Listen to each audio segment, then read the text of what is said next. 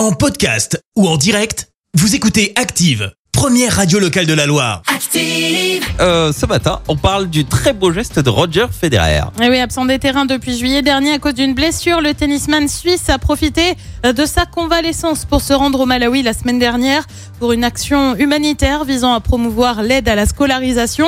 Action humanitaire faite via sa fondation. Sur les réseaux sociaux, Roger Federer a annoncé avoir livré 3000 tablettes aux autorités gouvernementales pour aider les enfants. Il s'était euh, déjà rendu hein, à plusieurs reprises au Malawi depuis 2011. Au total, il a fait don de 12 millions d'euros pour construire 80 écoles dans le pays. Merci, vous avez écouté Active Radio, la première radio locale de la Loire. Active.